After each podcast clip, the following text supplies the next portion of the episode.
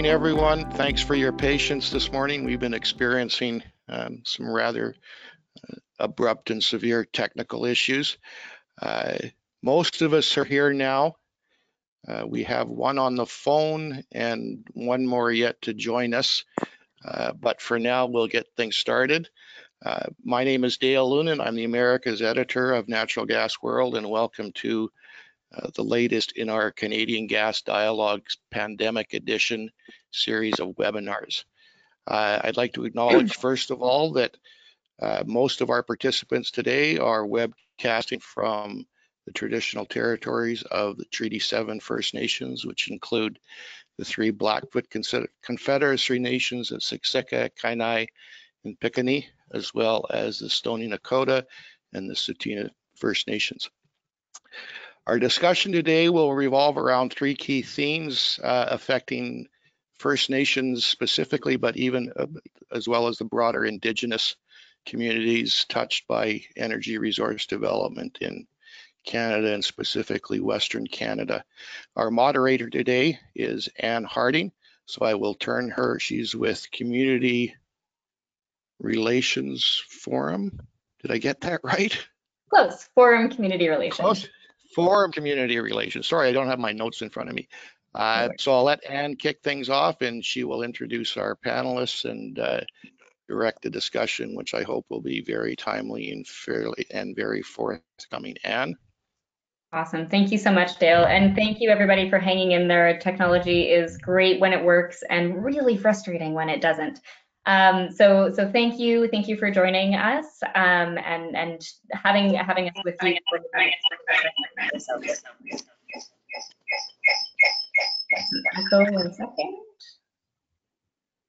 Okay. So we'll continue um, along, and, and, I guess just for our panelists, and if we're not speaking, we'll get you guys to mute just so we can manage some of the um, that background noise. We're having mostly audio issues today. So, um, Crystal, I'm just going to mute you here. Here we go.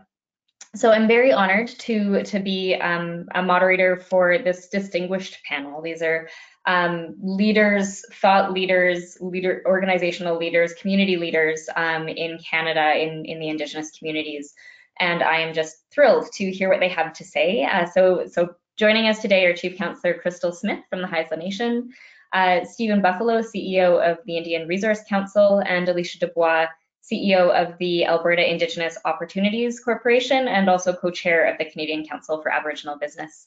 Um, thank you so much. So I'm going to throw it over to you guys to introduce yourselves and your organizations, but through the lens of economic reconciliation. So we hear a lot about economic or about reconciliation as a term and that this is something that's important in our country within the space of energy development, um, we see a lot more talk about economic opportunities for reconciliation and bringing that together. And so this might be a new term for some of our, our attendees. And I thought maybe if you can tell us just a bit about um, the communities or organizations that you're connected to, uh, as well as sharing your uh, definition of economic reconciliation. How would you describe that term, and, and maybe like one or two things that that your organizations are doing to to support those efforts? So if I can get you to introduce yourselves, but with with a bit of that lens, that would be great. Um, so Alicia, we'll start with you. Sure, thank you. Thanks for having me. So uh, my name is Alicia Dubois. I'm the CEO of the Alberta Indigenous Opportunities Corporation. And as Anne said, I'm also the co-chair of the Canadian Council for Aboriginal Business.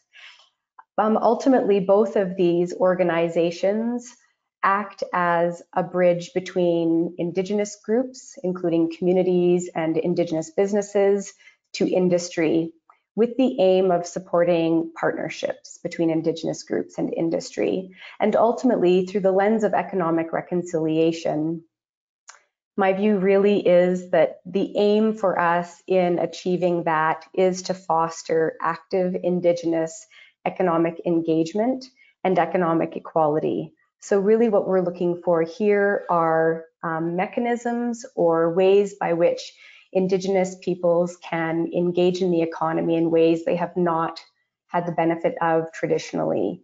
Um, it's recognized that traditional um, economic practices are such that Indigenous people have been marginalized from the economy and also financial infrastructure. So building those bridges that facilitate partnerships and also access to capital so that there's the ability for Indigenous groups to invest and not just be recipients of revenue dollars, et cetera, but actually actively invest and participate in uh, resource development, et cetera, is, is really key to economic reconciliation. Thanks very much. Thanks. Uh, Crystal, I'll get you to introduce yourself um, and, and pop on your camera if you're able to there. We saw you for a minute.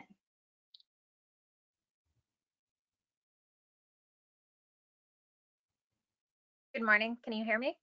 We can, thank you. All right, perfect. I don't know what is going on with my computer today, so I completely apologize. I, I was the one creating the, the echoes in the background there while I was trying to get my computer working. Um, so good morning, everybody. My name is Crystal Smith. I'm the elected Chief Counselor of the Haisla Nation. I am also the chair of the uh, First Nations LNG Alliance. Um, I'm also a co-chair of the Northern First Nations Alliance, which is a new, newly formed um, organization here in Northern British Columbia. And I also sit on a, a panel of leadership of, of, four communities here in Northern British Columbia for the First Nations Climate Initiative.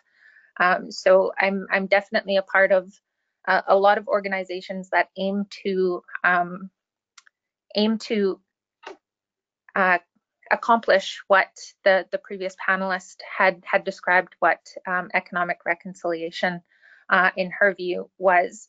So in, in terms of that, um, in, in Haisla territory, uh, economic reconciliation uh, is, is a meaningful uh, partnerships that are established between, um, I guess, um, proponents in, in, our, in our area, whether it be uh, through uh, major major developments such as LNG Canada and the Coastal GasLink projects, um, but established partnerships uh, that for proponents that have been in our territory for for many years, and and establishing the relationships um, to improve the quality of life for for our members um, through those partnerships and and agreements. Uh, it is definitely um, a a process that um, is important to have the First Nations values um, and our and our and our culture um, be be recognized, be be respected um, in terms of uh, the development of of the economy within our territories. Thank you. Thanks very much, Crystal. That's great. And Stephen, over to you.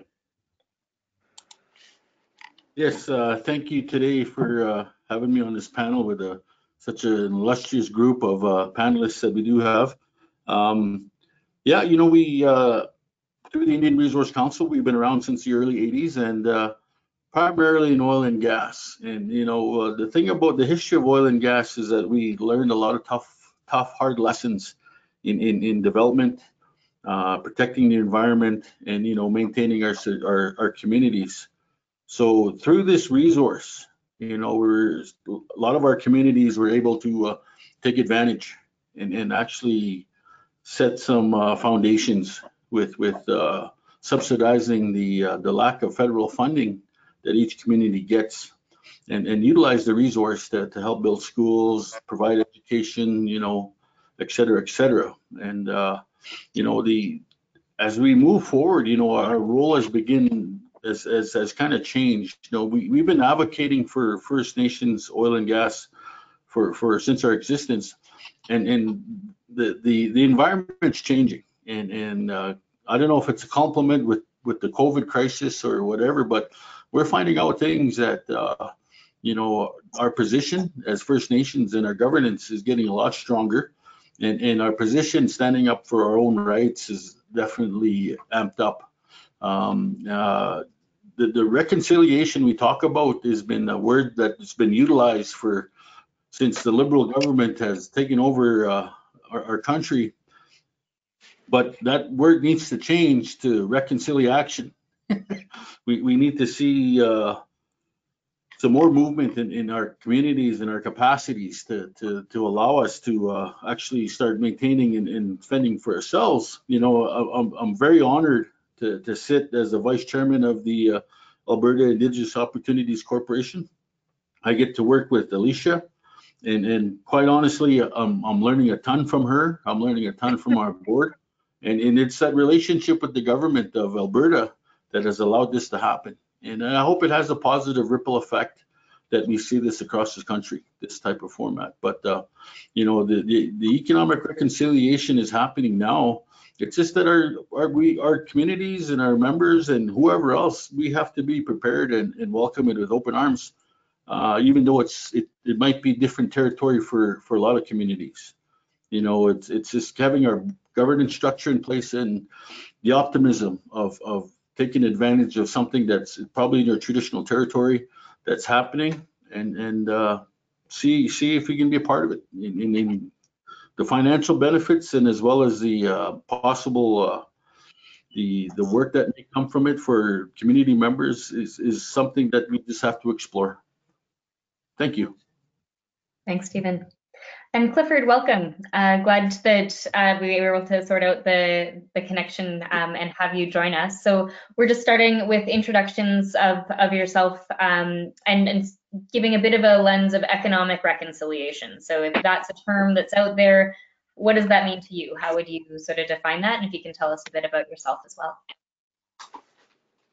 Well, I am a colleague with um, uh, Chief um, uh, of the um, uh, the Northern Nations um, uh, group, and um, uh, the the I'm also with the um, uh, working quite a bit with the um, province on um, uh, the BC Treaty Commission, as well as uh, working with the Northern Nations. Coalition.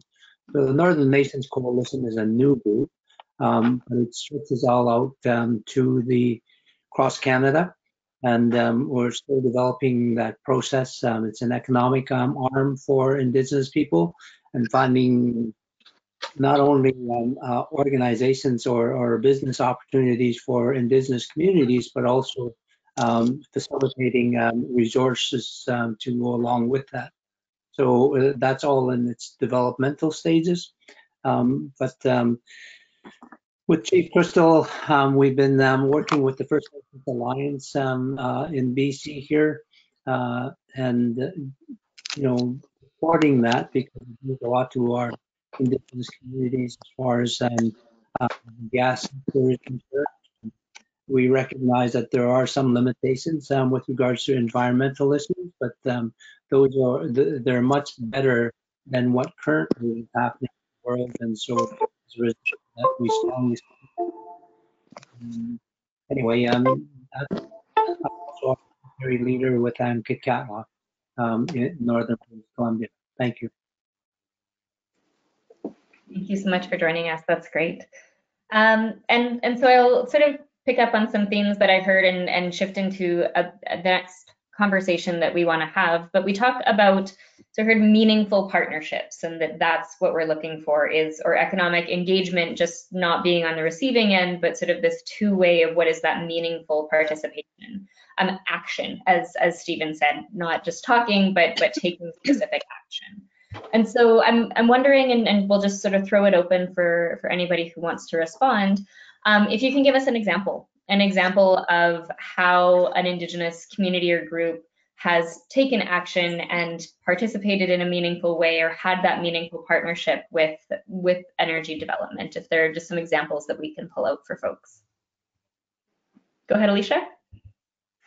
Um, I'm happy to talk about um, very strong procurement based partnerships um, because that really does clearly require action on both sides of the equation. So it means you need an industry partner that has procurement policies and procedures established that acknowledge the need for Indigenous supply chain members to be very active in their procurement. Um, and so, and of course, on the other side, you need you, know, you need the right partners, i.e. Indigenous partners, to respond to those policies and be prepared to engage in a meaningful way as part of the supply chain.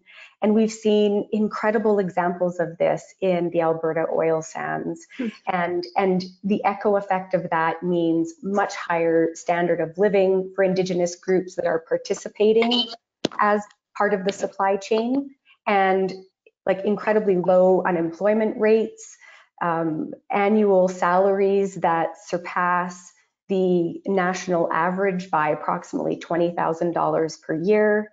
I mean, it's it's very impactful because all of this echo effect of that partnership means there's an opportunity for um, for social wellness within the communities, political strength for um, for the leaders that are guiding those communities, and then these positive interactions and partnerships actually beget even more positive partnerships. And I'll and I'll give an example because if I think numbers are important to to sort of set that context for us. If we look at the federal government, it's the largest um, uh, procurer of supplies and and services and goods in the country. So I think their annual procurement envelope is just over 220 billion dollars. And if you look at what, and they do have a program that is, you know, supposed to facilitate Aboriginal procurement practices. And if you look at what they actually do, according to recent statistics, is um, I think it was the 2018 year. Um, we see in the last three years the average dollar amount that actually goes to Indigenous supply chain members is between 60 million and 100 million. So that equates to about 0.3% of their total procurement envelope. And this, like this being highlighted to them is actually what led to them setting new targets for themselves. We refer to it as the five and five. So they're going to aim to enhance Indigenous procurement within their envelope to 5% of their total envelope in the next five years. So that's a huge growth. And then in contrast, if we look at the activity we've seen in the oil sands, it's quite impressive. So uh, from what I understand, in 2017, Imperial Oil's um, procurement with Indigenous groups was around 220 million in that year. For Syncrude, it was around, I think, about 350 million. And in 2019, Suncor's um, procurement with Indigenous suppliers was over 800 million. This is this is significant and and that's what's driving prosperity for that region and that's what's creating and setting the stage for even more meaningful partnerships in that region. Thanks a lot, Alicia. Part of my earlier earlier time was with Suncor, setting some of those early procurement policies and recognizing that you absolutely need that intention on behalf of the organization to drive that because that's the opportunity in the supply chain, right? Is is how it um, follows. I'm I'm curious. Um, are there examples sort of that others want to share from the community perspective? Maybe some specific examples of, of those meaningful partnerships or, or economic action. Well, uh, I, would say that, you know, when, when you're participating as an owner, now at least you have a say. You're at the table, you know, and, it, and it's it's way past tokenism. You know, uh, obviously with the developments that are happening, everyone's scared of a bitumen pipeline. You know, the social media and, and, and everything that's out there about bitumen and how it moves through a pipeline is so overamped that they don't take time really to really see both sides of the story on, on pipeline development and, and uh, the monitoring that goes on with our regulations here in Canada. You know, it's world class. What we do in Canada is world class to protect the environment, but everyone's still scared of it. And, you know, when, when, when you're part owner of, say, for an example, of a pipeline, um, not only the financial benefits you see, but you're in charge of it now you can have your people monitor that type of infrastructure uh, to ensure the safety of your environment, of your uh, traditional lands, and, and, obviously it's part of your culture. You know, uh, th that's that's what we're not really pursuing, and that I think that's something that we all have to chase uh, to to really investigate. You know, just because someone says it on Facebook and on Twitter, it doesn't mean it's true. and and when when some of these uh, these these actors, these Hollywood actors, and these activists that come forward, you go, you, you have to take it with either sugar or salt, depending on what you want to, to ensure that you understand the full, the full dynamic of what they're really arguing about, you know, and it's, it, it's to the point where you, you do your own research and you find out truly what it means. You know, there's, there's a lot of great intentions. Green energy is great intentions. Um, you know, we talk about solar paneling. We talk about uh, creating power or energy in different forms. And really, that's what it is. And as we as Indigenous people connected to the earth, connected to nature, uh, we have to investigate those opportunities to ensure that we're not, uh, one, we're not hoodwinked, two, that our position is in a strong, in, in, a, in a place where you have a, a strong say to, to really, one, say, can't do it that way because of this, or we have to pursue this alternative to, uh, for, for the greater good. You know, that's, that's kind of how I see it. Thanks.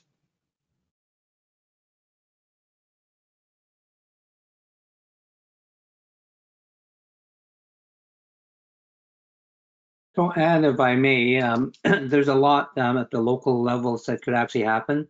Um, and I think um, uh, Chief Smith's um, community is a great example in terms of what's happening within the um, oil and gas industry, where there's a lot of developments that have been happening from the partnership uh, level uh, on uh, making sure that there's not only ownership by First Nations, but also allowing for other partnerships.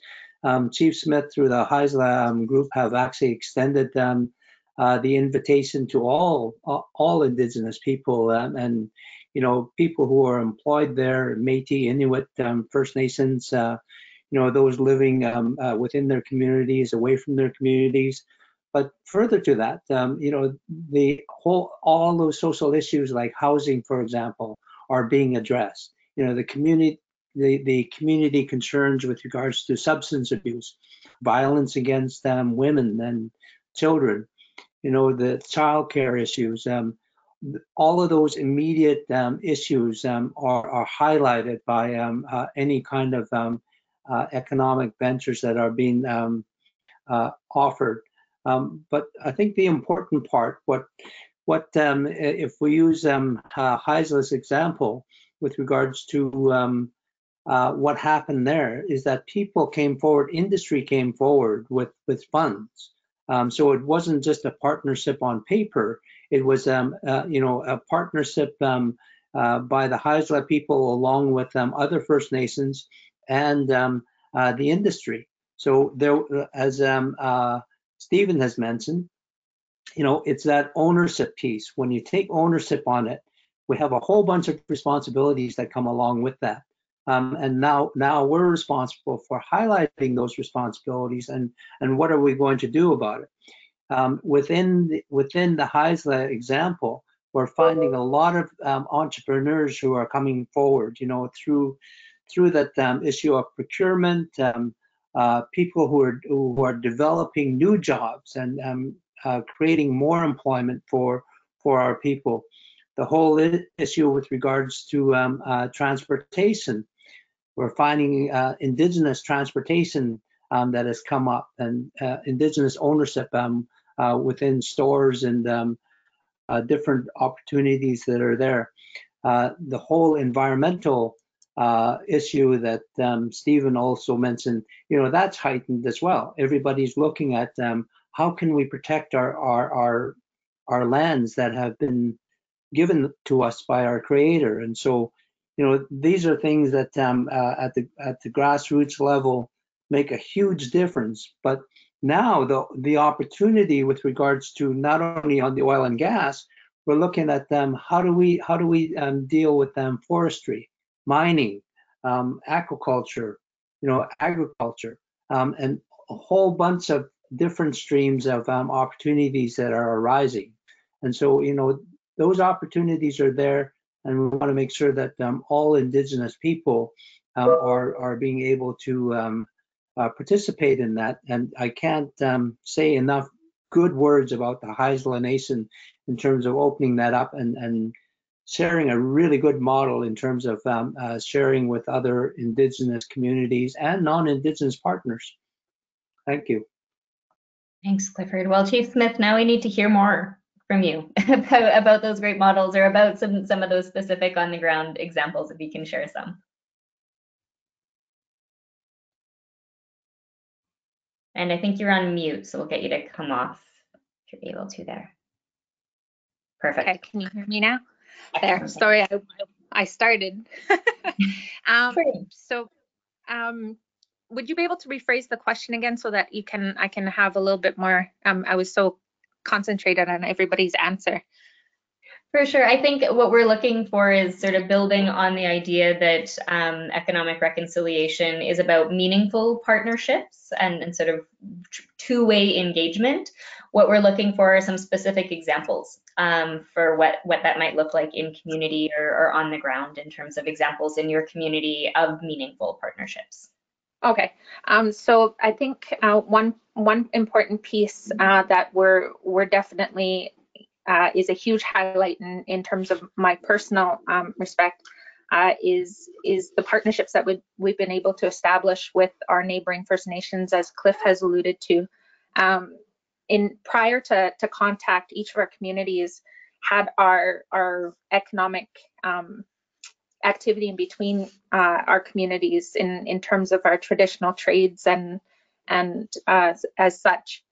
Um, and and throughout the years, uh, we've we've somewhat lost that and and had a disconnect. Uh, it essentially um, a, a lot of the the Indian Act um, policies kind of pit us against one another over the years, and and territorial boundaries uh, definitely put a wedge between some of our communities in a political um, manner.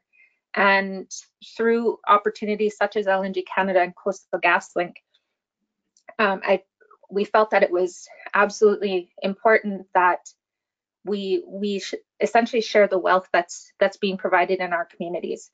And, and from that, we've been able to establish partnerships with communities such as Cliffs uh, when it comes to employment opportunities contracting employment, uh, contracting opportunities, and as well as uh, the biggest piece that that I I focus on is the employment and training for long-term careers uh, based on the LNG Canada project. Another piece um, that definitely makes me emotional and very proud is our ability to, through um, many established uh, partnerships, is our focus and our um, ability to invest in revitalizing our culture and our language. Um, a true strength of our First Nations identities is exactly that. And most First Nations, um, unfortunately, have lost that due to um, past trauma in, in our history in this country. And we're fortunate to to witness the work of of our of, of having a dedicated uh, culture and language department uh, that that's their sole mandate is to develop curriculum that um, allows us to have fluent Haisla speakers in in about 10 to 20 years. Um, those are all th those are all established through through partnerships that we've never been able to do before. Um, we're able to run um, programs that meet the needs of our people today. Uh, we're allowed to, we're, we're able to um, essentially break break the boxes of policy that have been imposed on us from from INAC for for centuries, and not work for INAC or I don't know what they're called. Sorry, um, but we're able to work for our people. We're able to uh, we're able to develop meaningful programs that meet the needs of our people and not outsiders telling us what we need to do. Um, so it's it's definitely um, been inspiring, uh, and but that does not go without saying that all of this doesn't come without challenges. Uh, I'm I'm proud of our nation to that that is willing to partner um, with uh, with any entity that provides uh, an improved quality of life for our people. And I, I truly believe that establishing, reestablishing the partnerships with our neighboring nations is is one of the most val valuable ones. Thank you.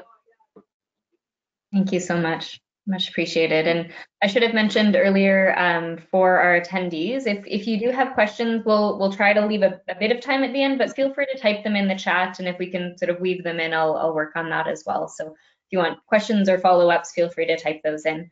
Um, where I'd like to take the conversation next is, is picking up on, um, on some of those, those challenges or I guess pieces that, um, that seem to make things a little bit harder or more complex. And, and I'm going to sort of reference that complexity um, of working in, in Indigenous and non-Indigenous partnerships um, and, and in consultation. And so um, um, Chief Smith, you mentioned Coastal GasLink and the great opportunities that, that those partnerships have brought your community.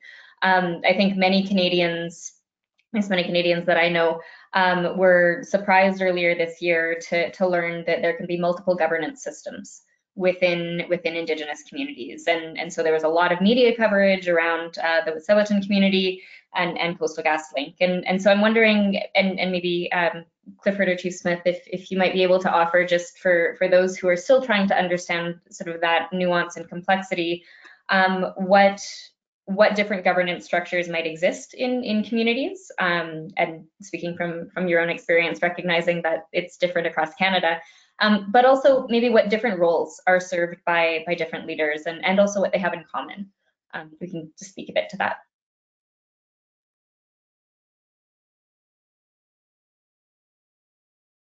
Yeah, thank you very much for that. Um, you know, I have the unique um, position to be um, uh, a hereditary leader, along with um, having served a number of years um, in our elected chief and council two totally different governing systems.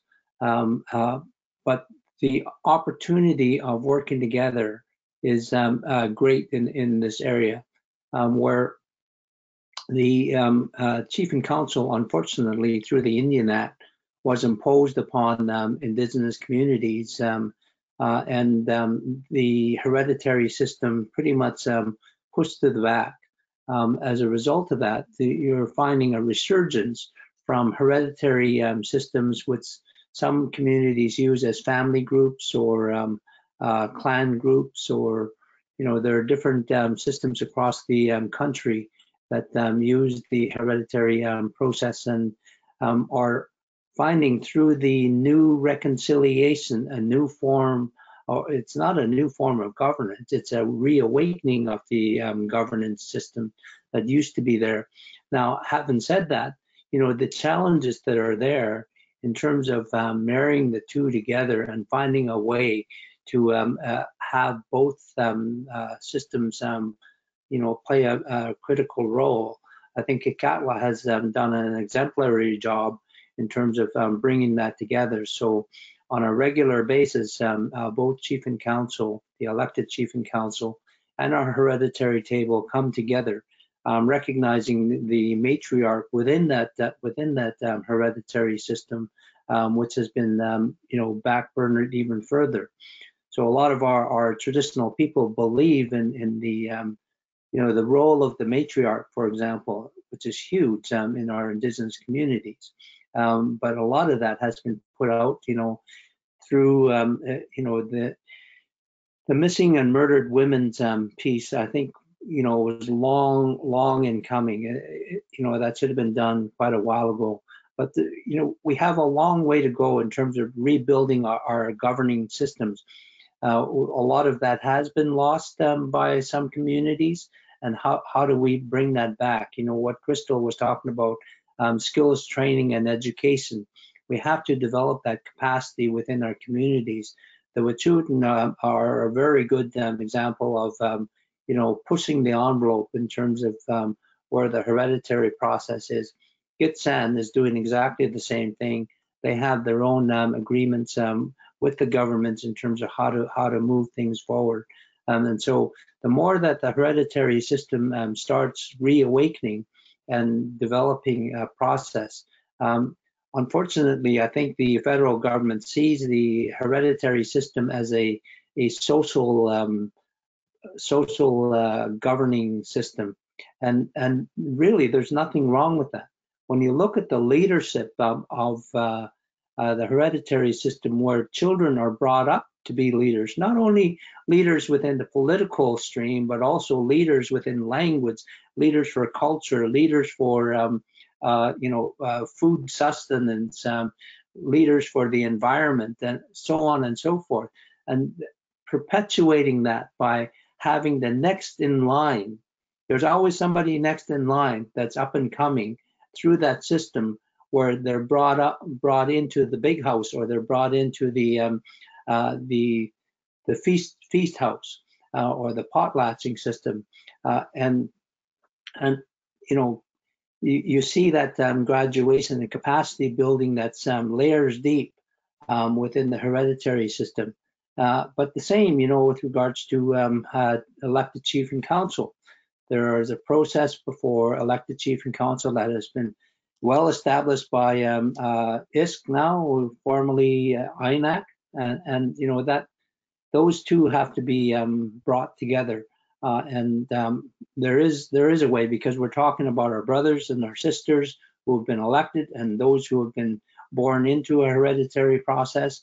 And in the hereditary process, if, if a house um, has lost its leadership um, process, there is a way of bringing that house back in and the whole community working to um, make sure that that house um, ends up with um, a leader or that clan ends up with um, a leadership process. Um, and so we've we've experienced that as well in, in Kitkatla. And so there have been uh, people who have been brought up in, in, that system and taught what that process is all about. So a lot of that is through the uh, the feasting system, and all of those ceremonies and laws are brought in. So reconciliation today has opened the door to that. It also has opened the door provincially, federally to indigenous laws, to the acknowledgement of indigenous laws and the allowing of um, indigenous laws to prevail. So all of those are currently being negotiated through the new UNDRIP. Um, and, you know, we want to make sure that um, we play a role in that. And that's where our responsibility comes into play. You know, it's one thing to have UNDRIP and all that, but it's up to each and every one of us to continue to push that envelope in terms of what does that actually mean. And uh, business is one of those huge portfolios in there. It's one one component of um, the overall structure. Thank you. Thank you very much, Clifford. That's really helpful. I think just such an important um, and explanation for for people who are reading headlines and seeing sort of flashes of news and trying to make sense of it. And, and thank you for offering that. Stephen, were you looking to get in there? Yeah. Uh, just to follow up with Mr. White and uh, what he's talking about, uh, you know, even our community, we've adopted our own traditional uh, electoral law, you know, to, to help our people. And, and, and to be honest, you know, um, my, my father was the chief and the, the current chief now, they, they still uh, not in a formal way, but they, they go and meet with our community elders on certain issues that are troubling the community and, and they get direction from the teachings that they had been taught. And even further to that, you know, uh, they, they through ceremony ask, you know, if we believe in a higher power, which we do, uh, ask those questions for guidance on, on certain things. But, uh, you know, it, it, it, it's amplified, unfortunately, in Wet'suwet'en uh, just because of a, a, national infrastructure project. And, and uh, there's always questions about it. And, and, we have to respect the natural law that the, the people of Wet'suwet'en have, you know, and, and it's, uh, we can't decide it for them. And, and uh, you know, but at the end of the day, you know, the, you, you have two governing bodies that, that are kind of, I think they're at, at uh, a little bit of a conflict on deciding on the, the Coastal GasLink you know, and it's, uh, I hope there's uh, some, uh, some closure to it soon because, uh, as what, is, what, what has happened, you know, and you, you look at the United Nations Declaration Rights of Indigenous People, you know, uh, some of these environmentalists have been taught to use the word free, prior, and informed consent. And they say, you did not have my free, prior, and informed consent to do this. And, and, uh, the, the intention of that declaration was to protect human rights of our and to acknowledge human rights of our people. It was to be used as a shield. But now we're finding through this through the environmentalist action and, and movement, uh, the lawyers have taught these environmentalists to use that declaration statement, free, prior, and informed consent as a spear. So the, the, the direction of the leaderships that are elected by the communities that want to participate, that want to see the financial benefit, that want to see the working interests on this pipeline, they want to provide that economic development opportunity to community is now being kind of held up. And, and uh, I, I hope there's some closure into that someday because that's going to set a precedent going forward for, for the country. You know, we, we, we talk about different forms of governance in, in our communities, and, and it's really being prepared to, to deal with, with the current business and how fast it moves. Mainstream society moves pretty quick, as Alicia will tell you, as a um, that uh, we have to be able to adapt and move as quick as the business moves and to make the decisions as soon as we possibly can so we don't miss out so we don't lose out or get taken advantage of. And you know it, it's it's difficult but uh, we're getting close. We're getting there. Thank you Thanks, Stephen. And uh, Chief Smith, I'll, I'll, go to you next. I see you're off mute. And, and just a note for participants, we did get started a bit late, so I think we'll probably go a little bit past the hour.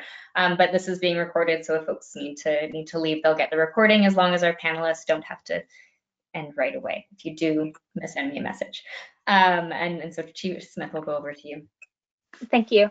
Um, I, would just like to start out um, by by saying that um, anything that I that I do say, um, I mean no disrespect um, to to any either side um, when when we're when we're discussing our our, our cultural leaders, our hereditary chiefs. however, there are successful uh, examples of of how uh, our governance systems um, essentially can can come together. I think what is um, I, I, won't repeat what the other two panelists have said. Um, however, I think one of the main um, components of that discussion that happened um, in and and it's been going on longer than January. Um, but I think what is being lost in this conversation are the people. regardless of of hereditary or, or your titles, um, I, I, feel very strongly that um, both governance systems have a have a obligation to our people, and I believe that throughout all of this, that the the our, our people should be put in the forefront. Our people should be giving either leadership uh, the mandate as to where they want to see themselves in in 10 to 20 years. Um, I believe that there's reconciliation um, is required in between our own communities and that cultural identity, um, as I stated in my previous um, response, a, a, lot of that cultural identity and, and each community in this country is at different levels when it comes to um, that attachment and, and that um, different stage within that revitalization in their communities. Some held onto it very tightly and others haven't and through that process a lot of the the cultural passings have been have been somewhat changed in in that handing down of the hereditary names. And when that happens a, a lot of um, conflict arises between community members um, on the belief of who holds what name. And to be successful in in our communities i, I believe that those issues need to be resolved within our communities. And then a mandate from our people as to how they want to see their leadership formed. And, and I feel that when you when you get to a consensus and, and have your community support 100% who they decide who, who leads them, you don't have that disconnect. And I, as I stated, Kitkatla has a very amazing um, system that that works for their community. Um, and and it is definitely something for for communities that aren't as advanced in that cultural um, aspect to to view and to to take into consideration when they do get there. But I think the the, the ultimate topic is is our people. You know, for far too long we've we, we've had no no solutions for suicides no solutions for poverty, no solutions for um, domestic abuse, no no solutions for for substance abuse, and and all the while our people are are living their their trauma of their past history, whether it's residential school, whether it's the 60s scoop, or whether it's the murdered and missing Indigenous women. You know, it, all of those factors, and even that, even the Indian Act still suppresses our people. And we need to find solutions for those issues today so that we we continue to heal and move our people forward to to to meet that gap of the quality of life in comparison to all other Canadians. Thank you. Thank you so much. Leisha? The speakers on this panel are so knowledgeable, so inspiring, and really effective at setting the context. And I think the takeaway for partnerships is that this is not about westernizing people.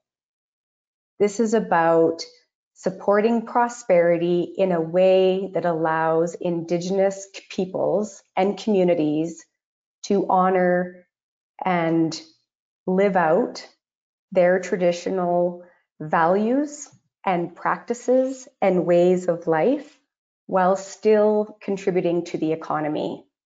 These two things need not be at, at, odds with each other. And that's that's the important um, balance I think that we need to find as we proceed in supporting partnerships in the economy is always recognizing that there are very different lived experiences that need to be honored and respected as part of the process. Very well said. Thank you so That much. was yes, that was an amazing summary, Alicia.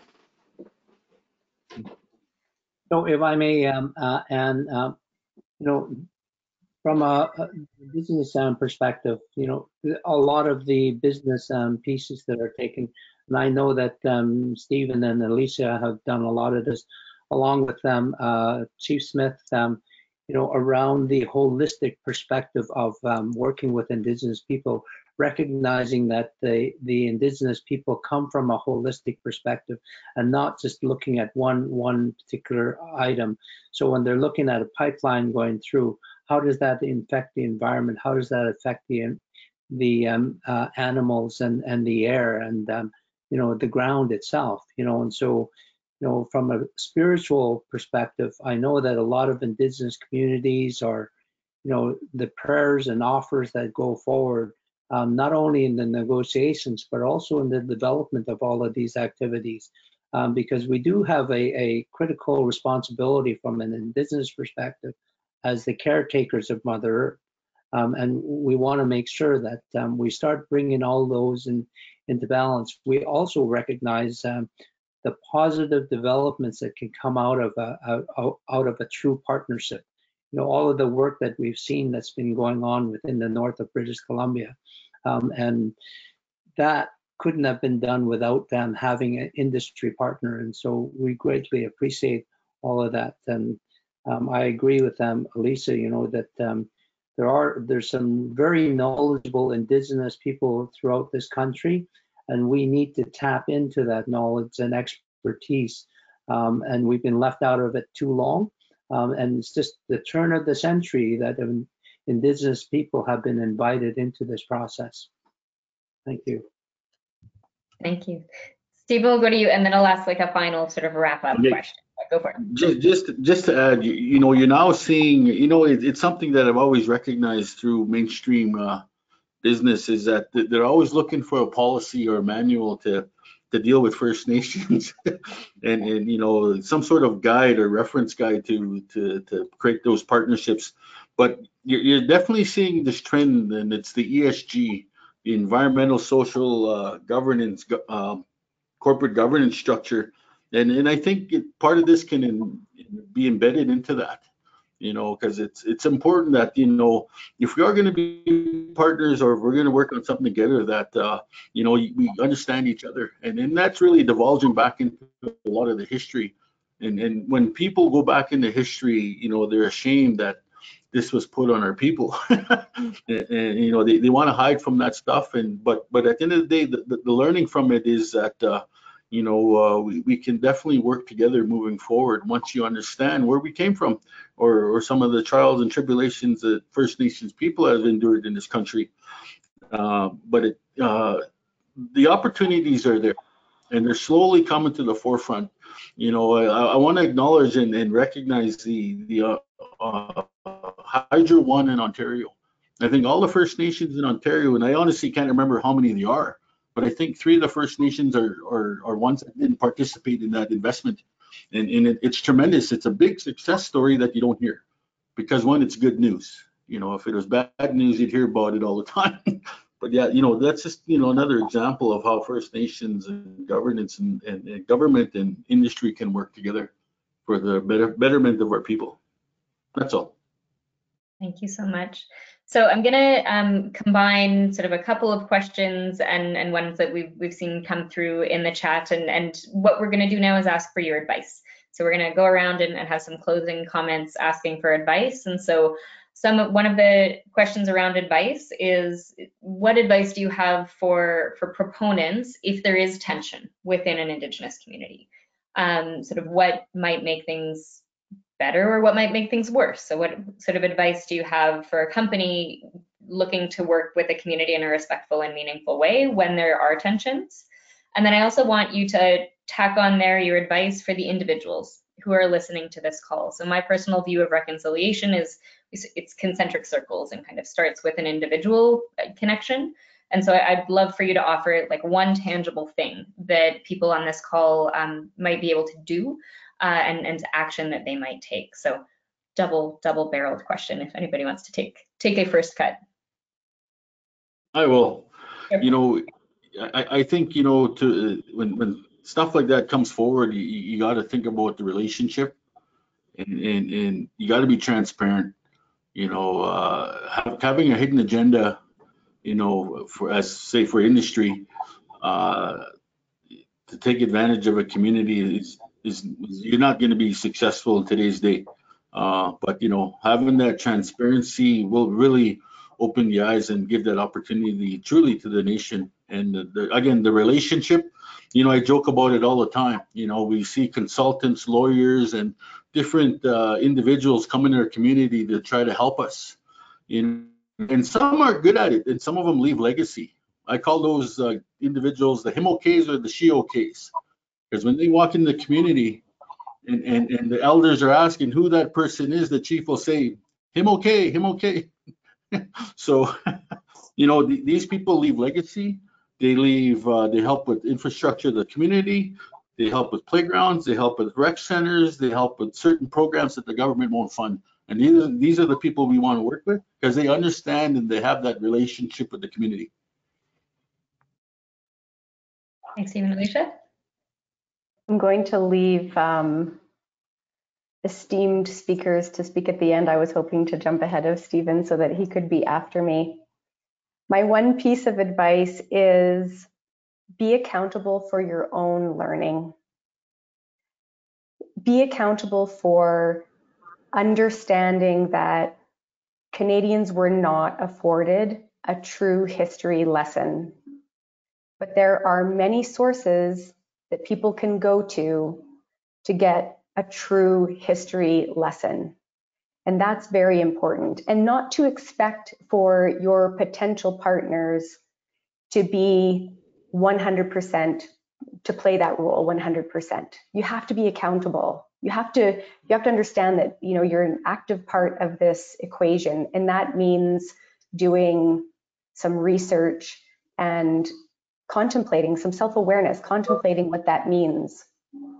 And um, and also to be patient because relationships take time and effort and patience and um, there's a lot of learning and lived experience to learn about far before you're going to be an effective partner.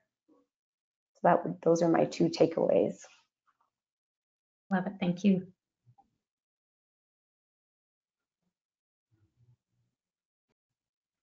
Chief Smith. Uh, on, on following up on, on the, the two responses, I think, um, along with being and, and having that accountability is, is the follow through. Um, you know, establishing relationships and then having discussions. Um, there's a lot of um, fear when it comes to any type of development within our territories uh, regarding uh, failed promises. Um, when I first became an elected leader, I could I'd, I'd listen to stories of of other proponents that had that had been through our territory and essentially had been gone, and and what was said to our our leadership at the time of of what would uh, come to fruition once those entities were were running or when they were done, and our people that had been around in those years um, still remember that. So when we come from a, a place of of not having trust, that's where um, I can see uh, that that lack of an um, effort on the First Nation side um, coming from. Um, but I think the most important thing is uh, in establishing the relationship with the First Nation is the the respect of of the the that the rightful land landowners.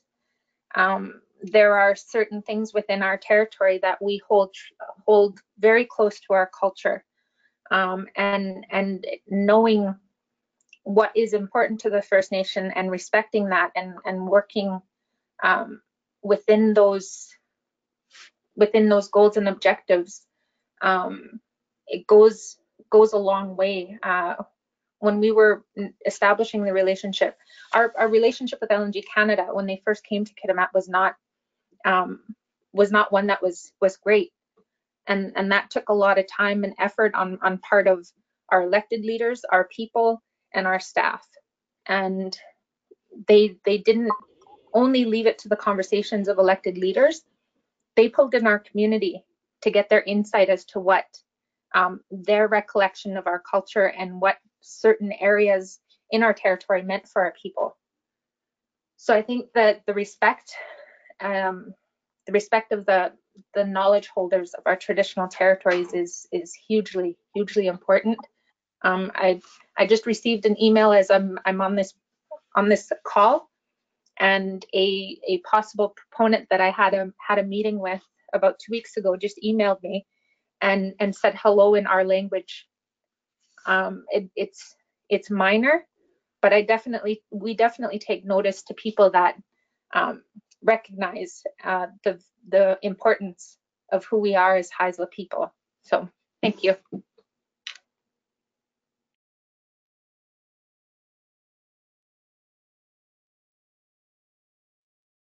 Uh, if I can, um, you know, I do honor the um, uh, group that's here with regards to their you know, their expertise. Um, you know, Stephen, Alicia, um, uh, and Chief Smith, um, uh, the business um, environment has to recognize that all the leaders throughout Canada, Indigenous leaders, are taking a huge chance, a huge risk in terms of um, reigniting trust. Um, when when we look at them, eh, when we look at the history of Indigenous people, the residential schools, the 60 scoop um, of children, the high incarceration of Indigenous people, the um, uh, children who are are you know still um, within the Ministry of um, Childcare, uh, all of the you know the high poverty of um, uh, a lot of um, Indigenous communities, the whole erosion of trust has been lost by Indigenous people and so when business people come in and offer them something, and the broken promises that have come along with them treaties as well, you know, those things have an impact. And um, the leadership that has been provided here by Chief Smith, Steve, and Elisa, you know, it is tremendous. People don't realize that these people are basically opening the door to business coming into the community with a great deal of fear on the side of the First Nations communities, um, wondering what are you, you know, what are you asking for, um, and and you know how is that going to affect each and every one of us. So trust is a major issue. Um, tensions are a good thing. And I would I would say that anyone who's coming into a community um, and and see the tension. I've been I've been involved where um, people have come into the rooms with um, uh, war war garments and and you know masks and everything else. Um, not because of COVID, but um, you know, the army that kind of thing. You know, but once you start showing them and be very visual about it, have flip charts and have um, presentations, have handouts for people um, you know, that they can understand what you know what those um, opportunities are, are and how it's going to affect them. The handouts are so critical in terms of being able to um, uh, work with our people. So um, while I was a child, they basically said to me, look, God has given you two eyes to see from, two ears to listen from, you know, and, and the same with your nostril, but he's only given you one mouth. So use those in direct proportion to what it's been provided to you. And so the, the listening, the act of listening when we come into indigenous communities as to what their concerns are and make sure that we um, actually start addressing those. Those will come under what's masked as uh, tension.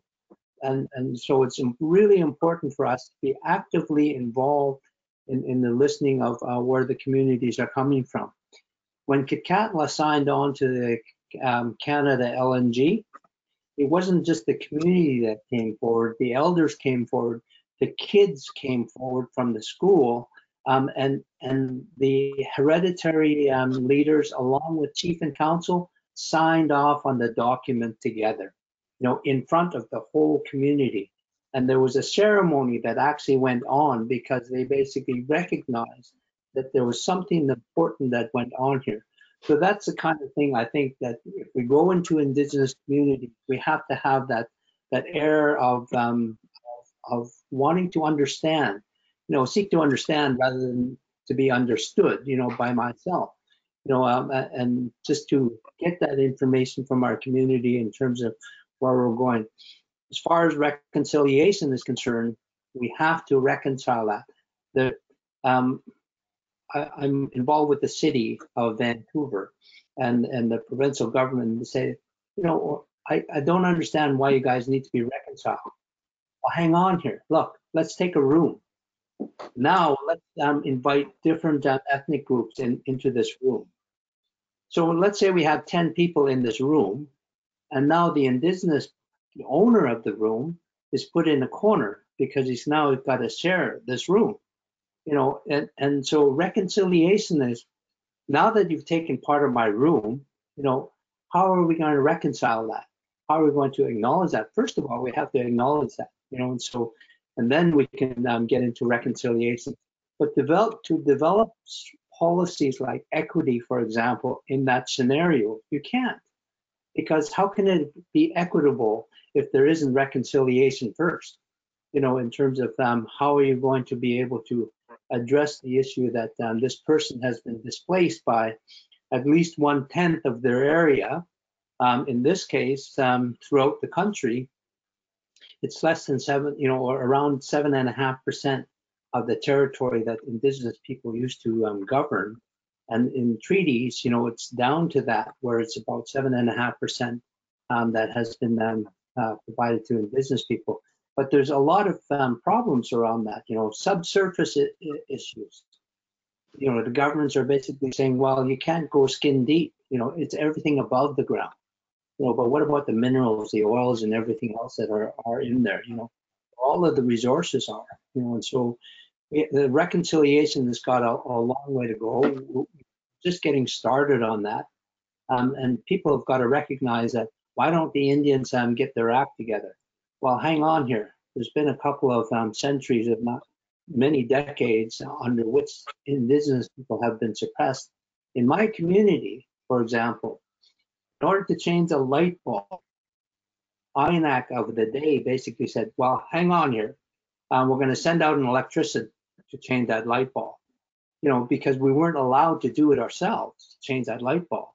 Now, imagine the expense where my community is, is on the island. So they not only had to send, send somebody from, from Vancouver, to get up to Prince Rupert and to fly out to Kitkatla to change a bloody light bulb. You know, and so we've got a long way to go in terms of um, uh, this reconciliation piece, um, but we, we definitely are open to um, industry, you know, negotiating in in very um, op- openness um, with uh, Indigenous communities. Thank you. Thank you so much, Clifford. And um, you did a fantastic job of ask, answering the other question in the chat box that I hadn't uh, hadn't asked, which is is um, Indigenous Affairs or INAC or DIAND helpful? Um, so thanks for answering that with in your response there. Um, thank you so much, so much to to our honored panel and just our speakers. Thank you for sharing your wisdom and your experiences and, your insights. Um, this has just been wonderful. I have taken so many notes with fantastic quotes. You're just really great job. So thank you, and thank you, Dale, for for hosting us all. Thank you, Anne. Uh, a wonderful job of directing what, in my opinion, is a long overdue conversation in Canadian society, not just in the business community, but in the wider Canadian public. Uh, thank you, Alicia. Thank you, Chief Clifford. Thank you, Stephen. Thank you, Chief Crystal. I do appreciate your time this morning. It was a fascinating discussion, and I think we need to have lots more of it within our circles uh, and with our outside people as well. Again, thanks. Stay safe and keep well. Thank you. Thank you.